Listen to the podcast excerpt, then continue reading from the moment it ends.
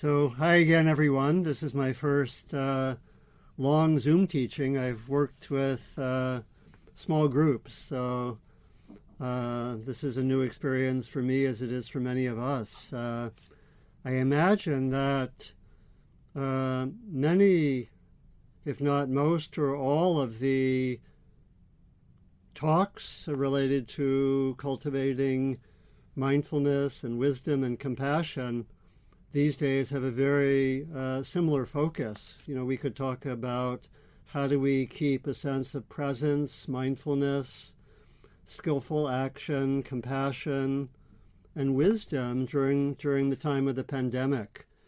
And so I want to offer some of what um, seems helpful to me to, and then have a conversation together about our our collective practice. Uh, and, and, what's also very interesting, I think part of our learning and uh, part of our developing insight is that in many ways, uh, our experiences are very similar all around the world. That a lot of what we're looking at and seeing what's helpful, what's challenging, how do we meet the challenges, these are ways that uh, we can ask questions and get responses that are increasingly relevant for large numbers of people in all the different countries that were announced near the beginning in in North America, in uh, you know, in in Europe, in Asia, in Africa, and so forth. Uh, and so that's that's very interesting. So my own, I wanted to say a little bit about my own immediate situation. I'm I'm uh, communicating from uh, Berkeley, California, in the San Francisco Bay Area. I had actually scheduled to be on uh, a personal meditation retreat for four weeks during the month of March. It was due to be over uh, last Saturday, and it was at actually at Spirit Rock. And we found out, uh, I think, on April, on, on March 14th, that Spirit Rock was going to close on the 15th. So I've essentially, I went home, came home on March 15th, about a little over two weeks ago. And I, like many of, I think, my fellow retreatants, decided to keep the retreat going at home. It became a kind of modified retreat where I was doing about nine hours a day of formal practice along with reading the newspaper, going to the New York Times website, um, being in contact with uh, some friends and family, looking at email and so forth. Uh, but and then uh, I would talk every two days with a close friend who was doing something very similar. So I've actually now in the last few days had a little more of my normal routine, but I've really still kept in a, a modified retreat of six or seven hours of practice a day. And I'll, I'll, come back to that because one of the potentials for our time is actually uh, deepening our own individual practice. There are a lot of potentials. That's one of them. I'll come back to that. Um, interestingly, uh, I was scheduled as of quite a few months ago. Uh, we had made plans for me to teach a retreat this coming weekend the title of the retreat was to be Dharma Practice in a Time of Collective Challenge and Crisis. That was the to- that was the topic I chose many months ago. That retreat has been canceled. That retreat on the theme of Dharma practice in a time of crisis has been canceled because there's a crisis. So here we go. Um, to mute myself. That was hysterical. Yeah. So anyway, that's so I think humor is good to find during during this time. So wanted to talk just about uh, really a few themes. Each of them we could focus on for you know an hour or more or uh, you know a week or a month. But I wanted to give kind of an overview of some of what I find useful during this time, what other people find useful. And then we'll have the second half of the hour, we'll open it up to our shared discussion, including our shared uh, wisdom and insights. so, first of all, I think it's really crucial to bear in mind that uh, crises are opportunities. They're opportunities for creative responses in many ways. I think the uh, I think it's if I remember correctly, the I Ching symbol number 49 is the symbol of crisis, and it also is connected with opportunity. I was also thinking very much of uh, a remarkable book by Rebecca Solnit, who, who's from San Francisco, who uh, wrote a book, uh, I don't know, quite a number of years ago, 10 years ago plus, called A Paradise Built in Hell.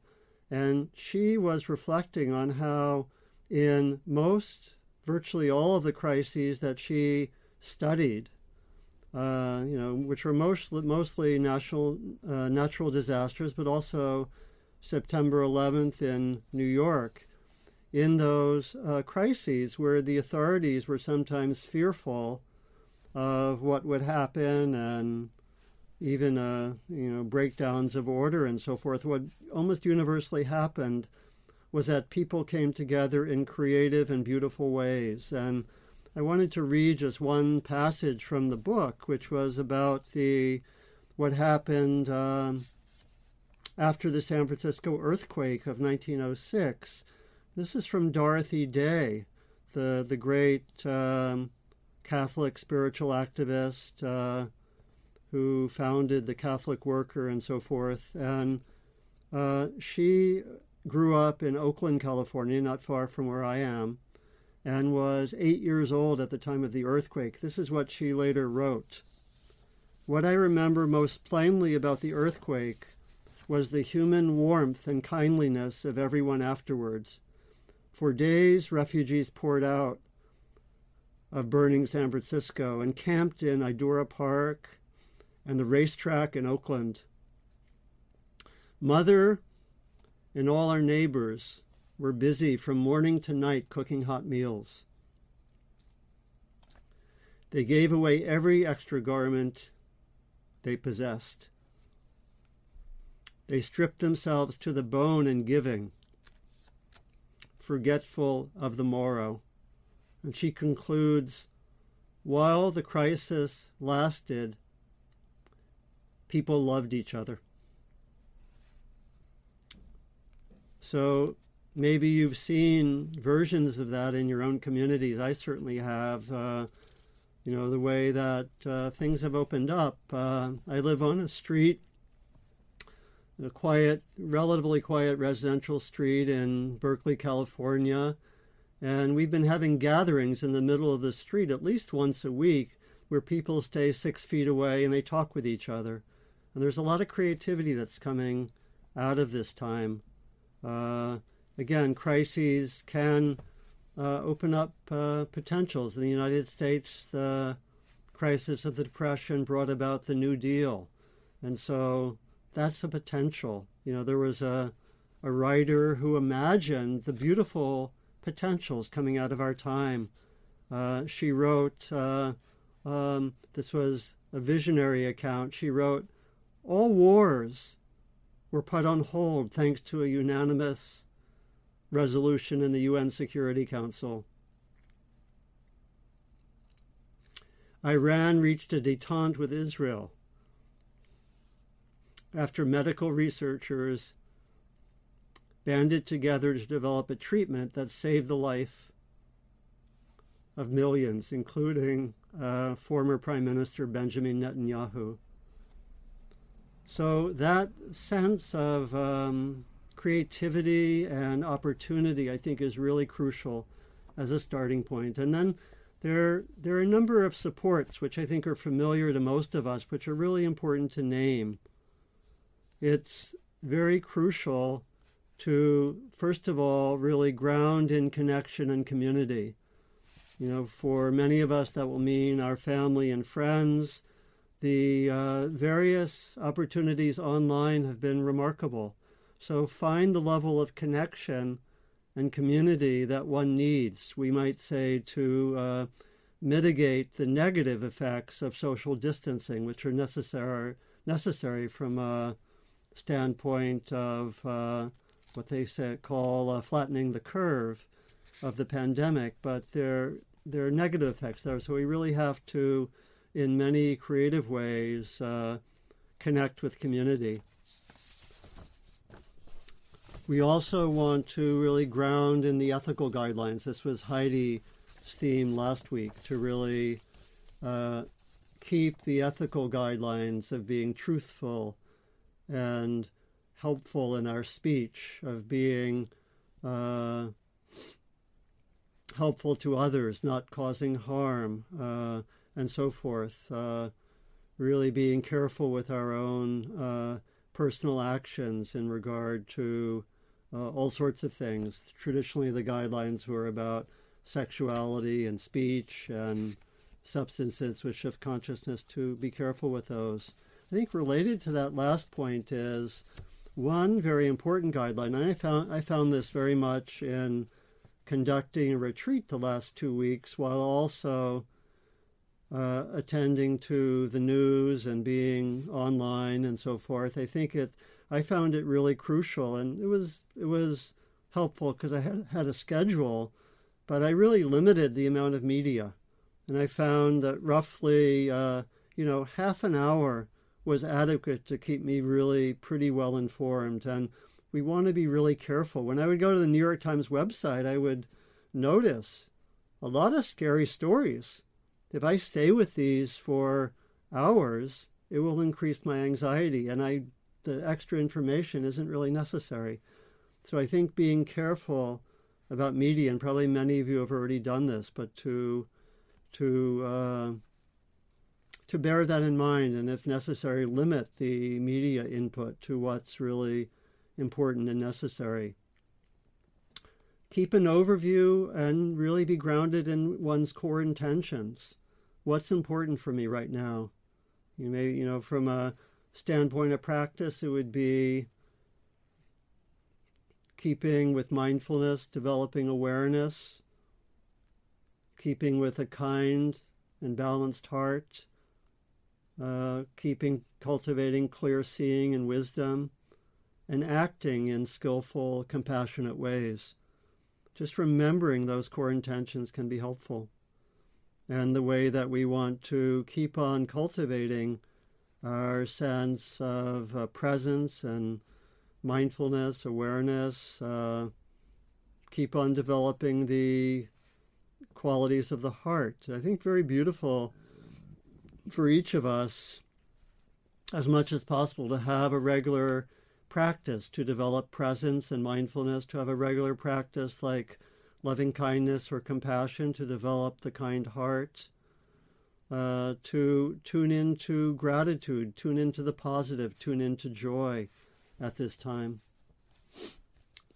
And then I think very obviously uh, a central practice right now is being skillful with difficult emotions, thoughts, and body states. And this is very, very central. And really, it's where our practice can be a very, very obvious benefit. And again, very connected with not taking in too much uh, scary information. So, to have the attitude of taking challenges as an integral part of our practice, I, I think immediately of two uh, wonderful Tibetan slogans uh, that are very relevant for our times. One of them is from the Lojong teachings. It goes, Turn all obstacles into the path of practice.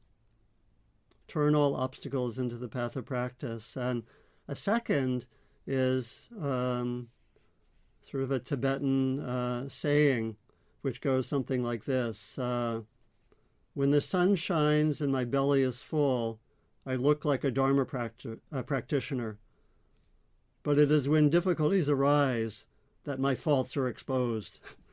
and so uh, this is really just to say that uh, challenges can be uh, times of, of great learning and also ways in which our practice can really be, be useful.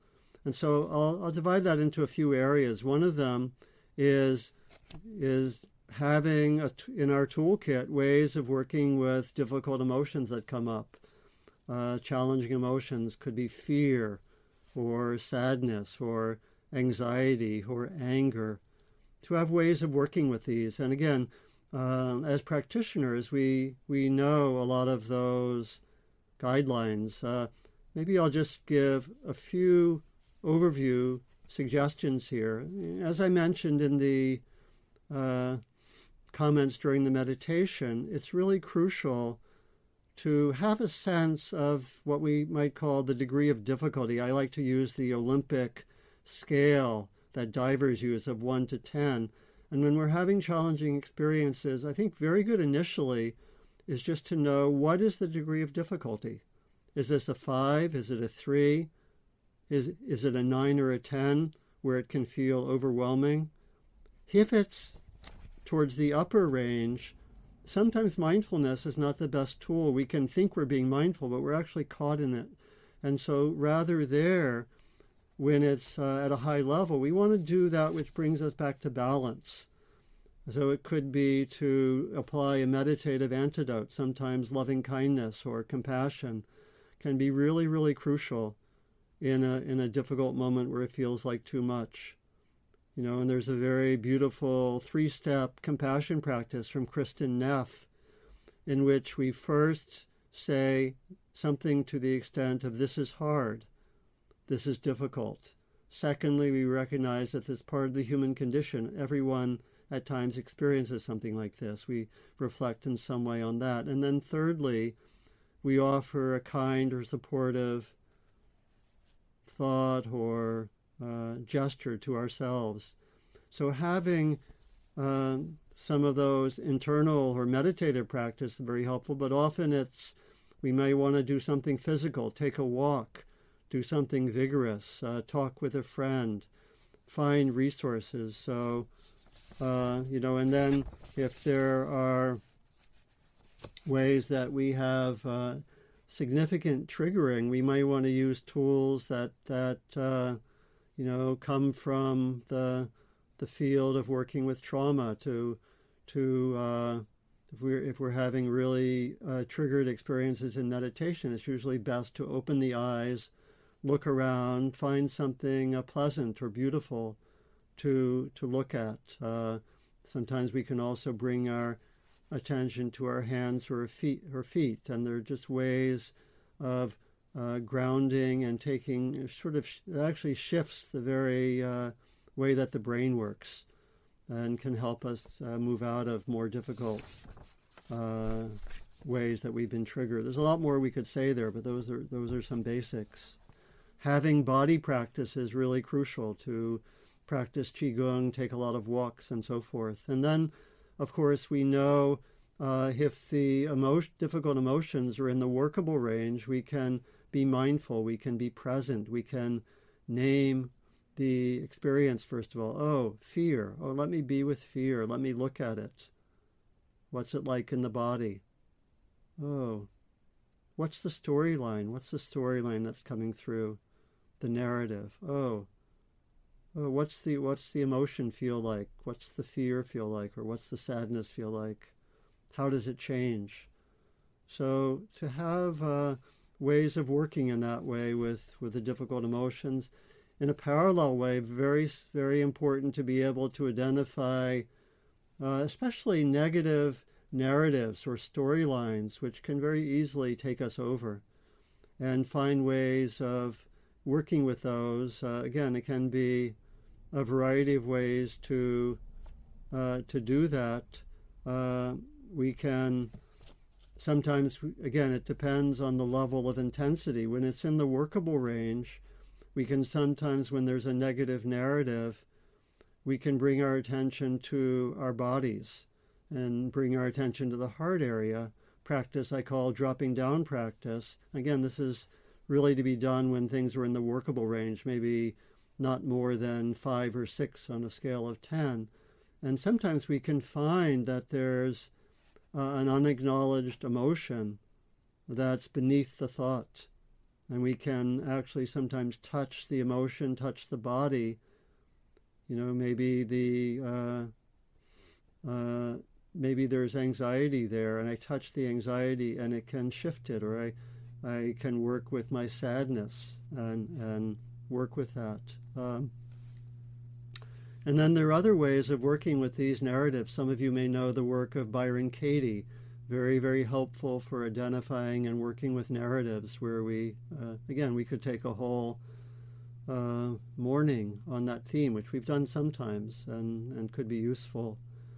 Um, I'll name a few other things that have been helpful for me, and then, then we can open things up. Um, um, one of them is to contemplate the possibility of doing a home retreat, to have a balance of uh, really deepening in one's own practice while also, when it's appropriate, to be very connected, helping others, and so forth. But there's an opportunity of a home retreat. I have found it extraordinary to uh, take this time to deepen practice.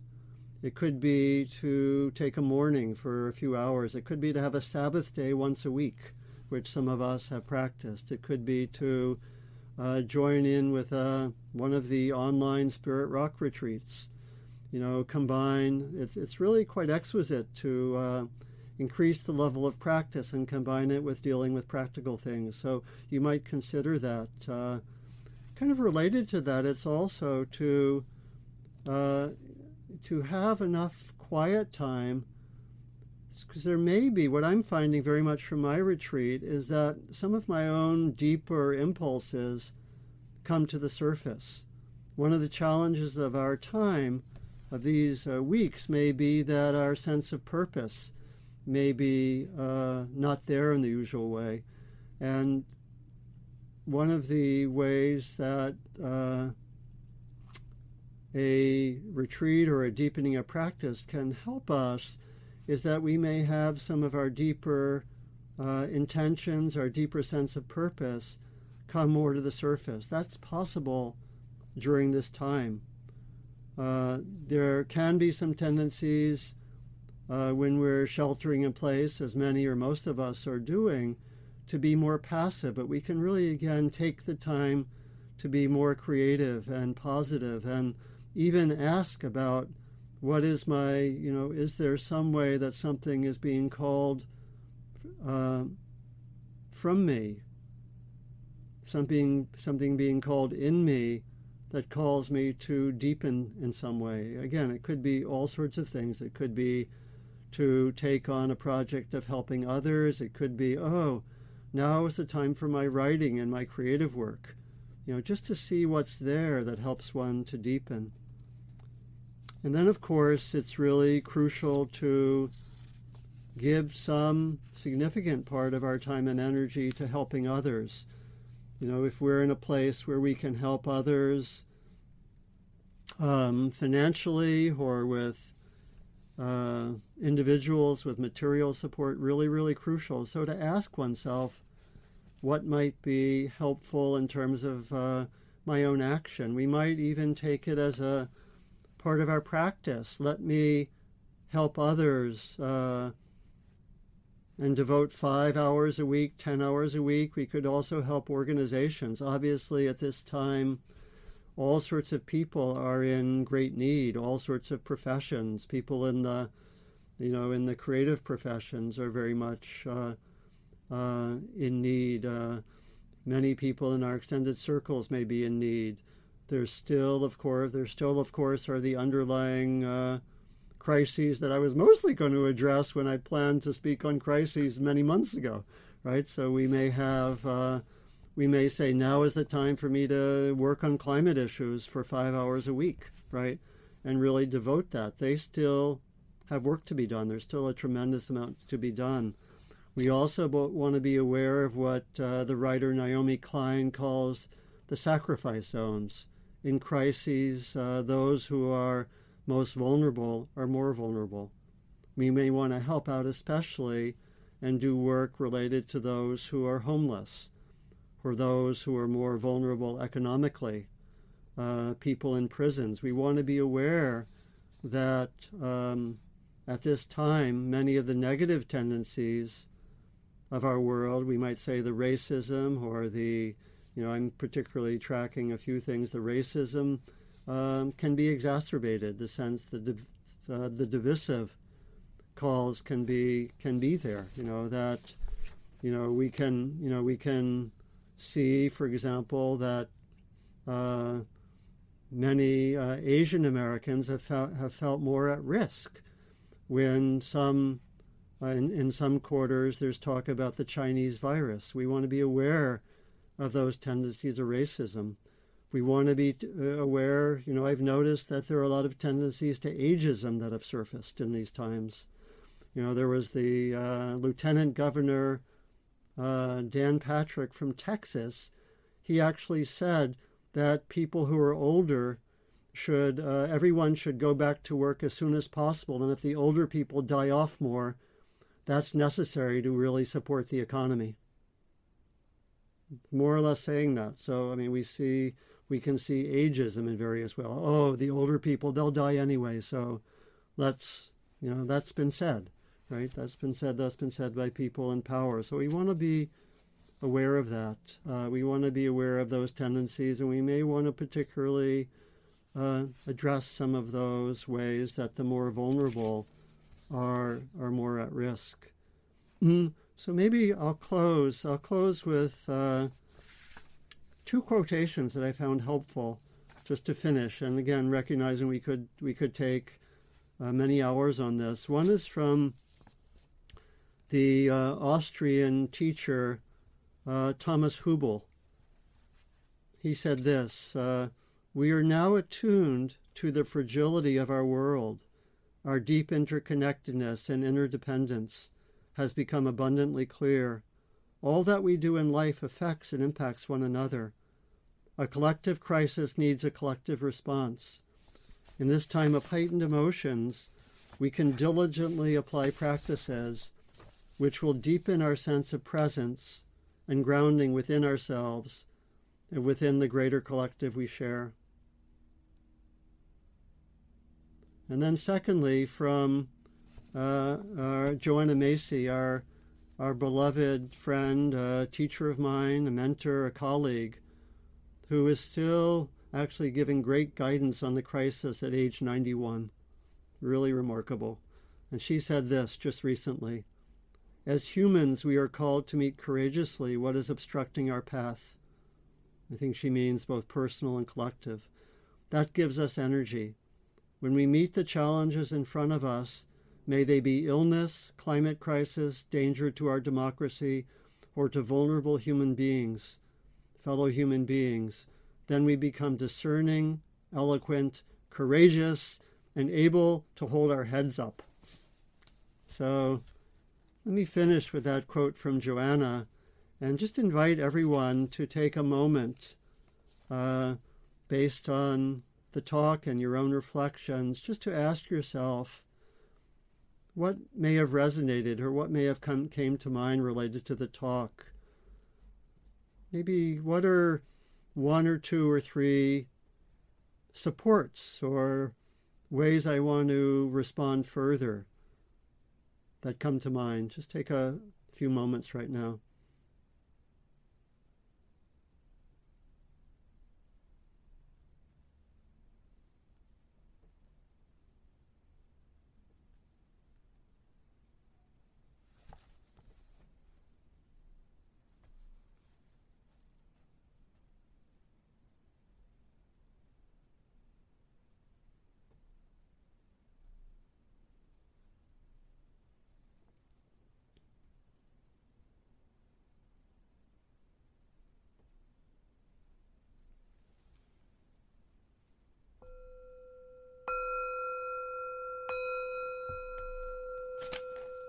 So thank you very kindly for your attention. I can I seem to be able to feel it via Zoom in the way that is not so different from being uh, in person. So we want to do for the next half hour. We want to have two modes of uh, really talking together. Again, sharing our both our collective wisdom and our our inquiries, our questions. First, we want to have a period um, of triads, of groups of three that, that uh, Heather will be able to very, very easily uh, break us into. We're going to take about uh, 10 minutes for this. It'll be uh, basically, I want to invite each person to take about three minutes, and I'll, I can do the timing for that, and I'll ring a bell. To take about three minutes to look into those two questions that I asked at the end of the sitting. The first is what have been some of the insights or learnings, what's been helpful, the benefits from the last few weeks, number one, and then what's been difficult, number two. Okay? Thank you for listening. To learn how you can support the teachers and Dharma Seed, please visit dharmaseed.org slash donate.